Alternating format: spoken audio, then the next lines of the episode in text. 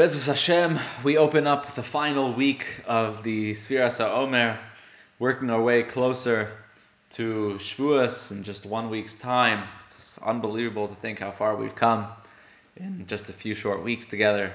And as an Ummah working towards the Geula this upcoming Shavuos, just one more week. You better get your fresh fruits ready for your Bikurim. It's happening, Chevra. It's happening. This Shavuos. So what we're looking at this week is the Midah of Malchus. And tonight's Midah that we're going to be addressing is the first aspect of Malchus, which is Chesed Shebe Malchus. So let's take a look again, although we've seen already Malchus come up a number of times. Let's just review and kind of get into the mind space about in the system of the Sefirot, as far as the Kabbalah puts forward this idea of Malchus. We understand Malchus is leadership, monarchy, a ruler. But how does that described in the language of Kabbalah? Because I think it's important to root it in that terminology and then bring it into the normative language that we use and that's used throughout the Torah when we talk about the idea of a melech. So what we've seen is that the way the Ramchal talks about Malchus in the 26th chapter of Klach Pischei Chachma, his work on the gates of wisdom, the opening principles of Kabbalah, to allow you to kind of enter into the Eitz Chaim of Rechaim Vital and the Arizal. The way that he describes Malchus is the Shoresh Kol Hanivrayim, he says. It's the root of all of creation. And he says that it's the last aspect of all of the Sefirot of Ze'er Anpin, the way that Hashem is expressed, look at this small face, it's the lower midos. Kishoreh HaNivrayim HaTachtonim, it's the final division of creation.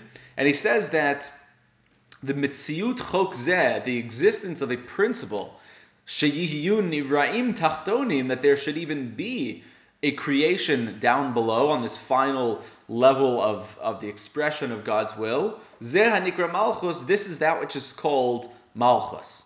So the very existence of the concept that there is a final iteration of all of the different ingredients that went together in the processes of how Hashem's will ultimately manifests, the fact that there is an ultimate manifestation out of all those ingredients, that's what's called Malchus. And he says that Vehu kashar kol hakochos hanimtzaim b'chol hasfiros lahotzi atachtonim. It is that which unifies all of the different capacities and strengths and qualities of the prior Sefirot and brings them into manifestation, brings them into expression in this physical world. And he says that's why we say, Al Kei Ne'emar, Malchut hu chok himatzei atachtonim. Malchut is the very principle of there existing a world down below.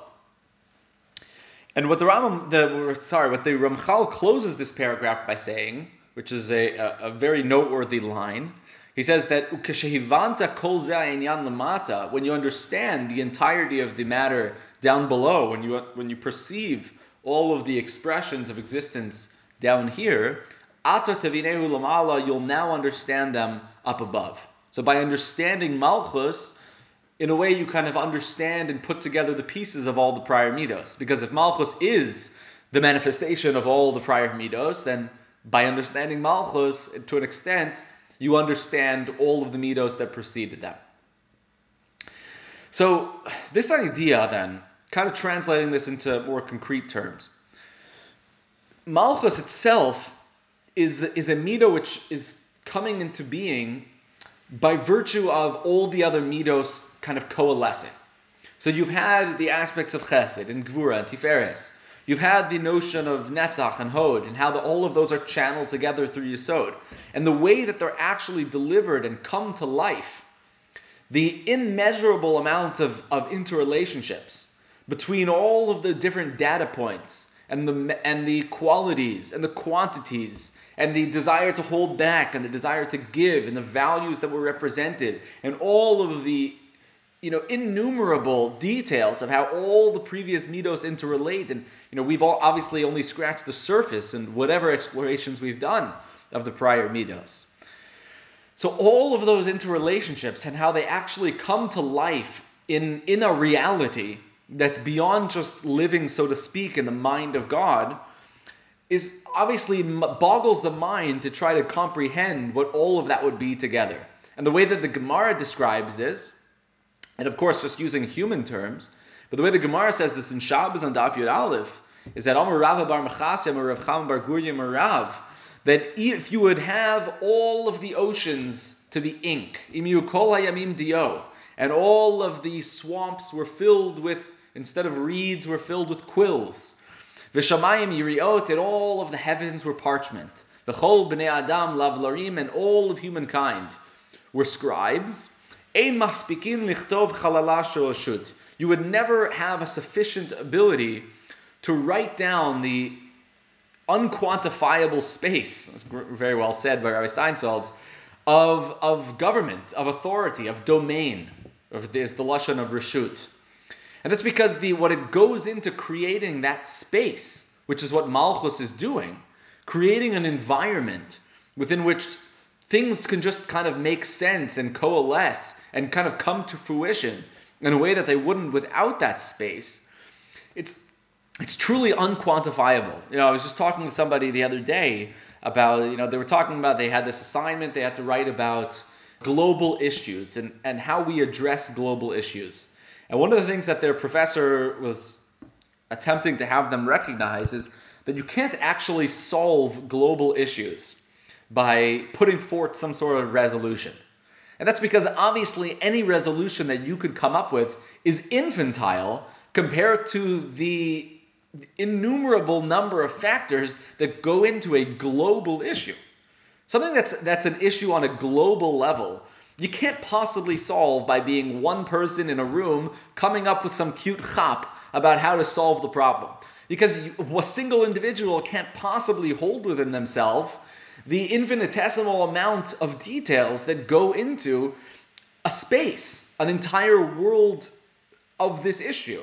And the same is true, obviously, with a society as a whole, not just an issue that's affecting a society. So what a Malchus does is that it interrelates all of the otherwise chaotic and disparate elements and allow them to come to life and breathes life into the details that otherwise would have remained in potential, and brings them together in a way in which they never would have had that voice without. They wouldn't have actually been expressed in that way. And perhaps this is one of the reasons why in Kabbalah, in the Zohar, often Malchus is referred to as Peh, the mouth. So I brought a quote from the Tikkun Zohar. Often you find the Malchus being described as Malchut Peh Torah Sheba'al Peh. The three titles kind of used in conjunction, one with the other. Malchut Peh Torah Sheba'al Peh.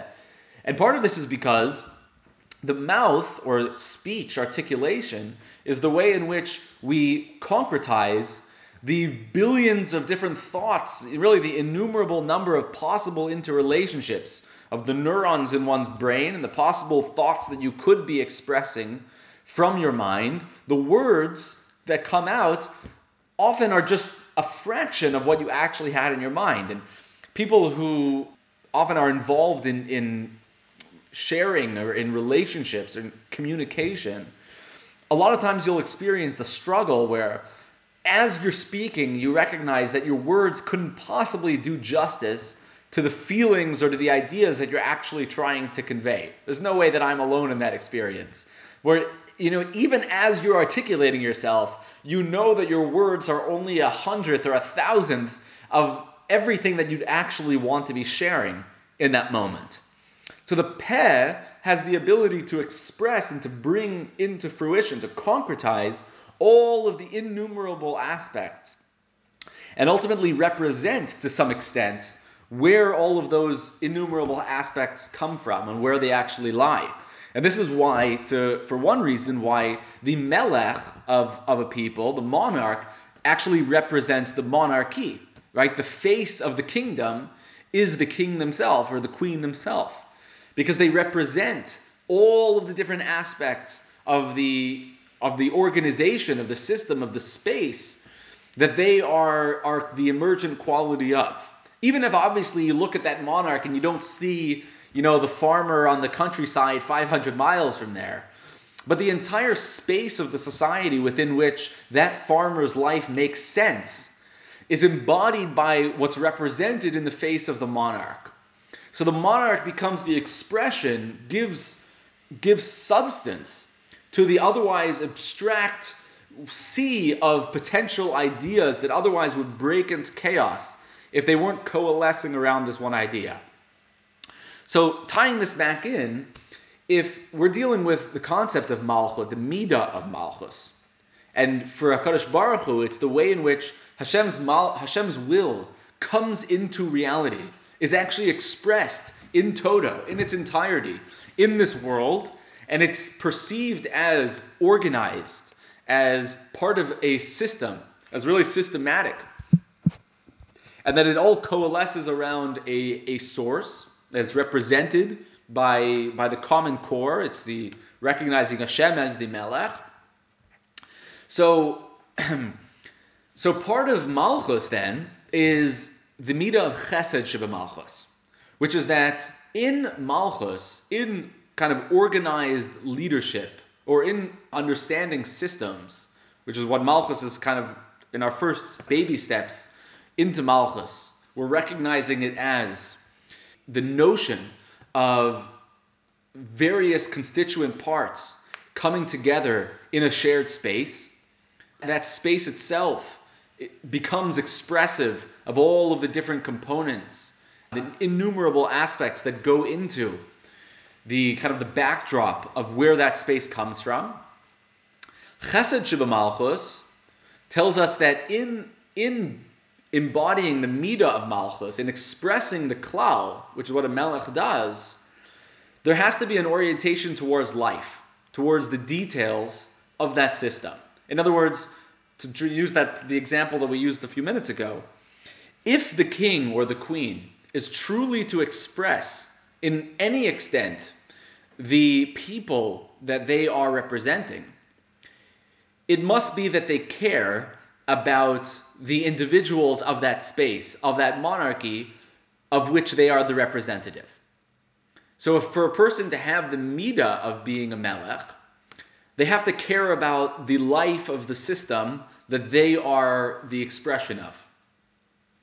And one of the places where we find this, most poignantly, Chazal talk about, numerous midrashim make this idea clear, is that in the Jewish people, in the kind of the core leaders of Klal Yisrael, were always tested in their sensitivity towards life as a whole, before they were risen to the position of leadership over Klal Yisrael in specific. And we find this brought out in Chazal when they talk about the leadership abilities of Moshe and the leadership quality of David as the king par excellence, whose midah itself is the midah of Malchus.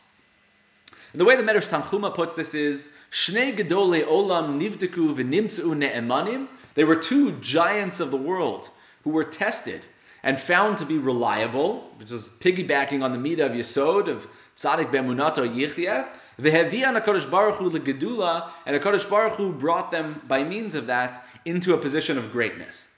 Badak David B'tzon, and ultimately Badak Moshe B'tzon.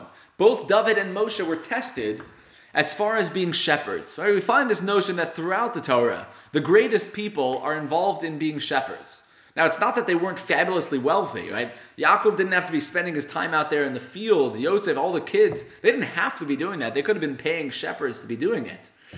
But there was the idea of the cultivation of life that was essential as part of the building towards being a melech. So the way Chazal put this is this. The Medrash Rabbah in Shmos says a really amazing thing. It says, Badak David Betzon Umetzou Roe Yafeh.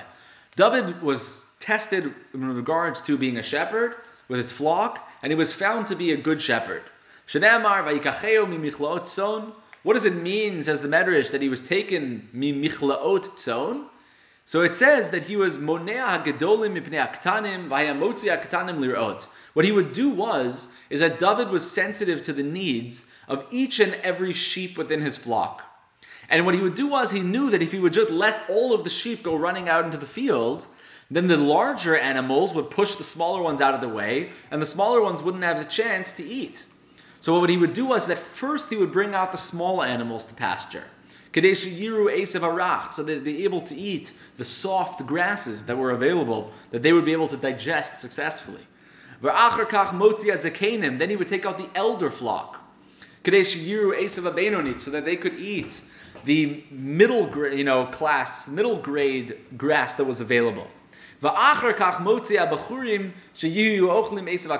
then he would bring out the adult, standard, choicest size sheep that they would be able to eat the toughest material and be able to properly digest it. So Amar HaKadosh Baruch Hu says the matters. What does HaKadosh Baruch Hu say? Mishehu yodea lirot atzon ish lefi kocho. Someone who knows how to tend to these sheep, each one based on its own abilities and its own level. Yavo v'yireh ba'ami. That type of person can come and lead my nation, could lead my people. And it says the same thing was true by Moshe Rabbeinu. When Hashem wanted to see if Moshe is going to be a proper leader for the Jewish people, so he was a shepherd for Yisro, his father-in-law. It says a little goat went running away one day. So it goes running off. Okay, a little goat. What do you, a hin and a hare. What's the problem? One little goat for your father-in-law's massive flock. No, Moshe goes running after the goat.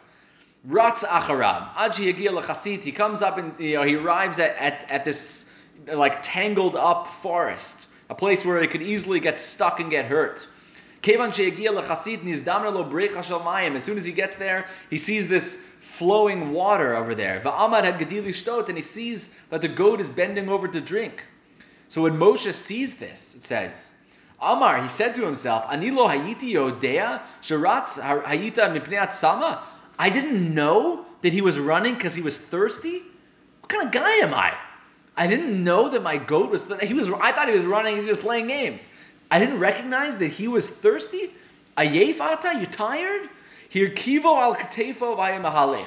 He took the goat on his shoulder and he walked the goat back to the flock. Amar HaKadosh Baruch Hu, Yesh Lacha Rachamim Linog Tzono Shel Basar Adam Kach. You love creation so much. You have so much compassion for flesh and blood that you're willing to take care of them. Ad Kedei Kach. Chayecha Ata Tira Tzoni Yisrael. I promise you that you will be the leader of Klal Yisrael. And these are the defining features of a leader for the Jewish people. Someone who represents Klal Yisrael is someone who loves each and every individual and each and every aspect of life. Because it's only somebody who recognizes the value of each and every member of the constituency of which he is a representation, of which he is a manifestation in this world, that he can properly be a melech and properly represent the Am. And in the same way that the physical world is an expression of all of the various multitude of details that Hashem's will consists of, that it finally expresses it in totality, and that in expressing that, we find this unadulterated life that just expressed everywhere throughout creation. In the same way, for a person to embody the Midah of Malchus, of leadership, of representation in this world, they need to have the Midah of Chesed Shebe Malchus. They need to care about life within their own leadership. And that the only way to arrive in a position of true and pure leadership is itself to be a person who desires to cultivate life and to represent it in every way that they actually can. And this is the powerful idea which Chazal talk about as the siman for Malchut, which is the Levana, which is representative of David Hamelech, as we'll talk about in more detail later this week. It says the Gemara in Rosh Hashanah, Chav Hei Amud Aleph says, David melech Yisrael chai v'kayam. David, king of Israel, is alive and endures forever. Because it's the midah of Malchus to provide life, to have rachamim, to have that desire for chesed, of the olam chesed yibaneh, that Hashem creates the world with, that desire to share, the desire for love to come into existence. It's that midah which has to be the starting step in a position of leadership and in a role that a person has where they are representing the klal to whatever degree that they actually do. So these are the opening ideas that we are laying forth in our explorations of the midah of Malchus. B'ezrat Hashem, we'll be able to discover throughout the rest of this week, further steps along this path in understanding the idea of Malchus as really translating into the qualities of leadership, of representation in this world, of how we can not only be a channel for the light of Ma'aseh Bereishis, but actually represent the totality of HaKadosh Baruch Hu's Ratzon in this world, and ultimately be Zocha to the ultimate Melech, Melech HaMashiach, this upcoming Shavuos.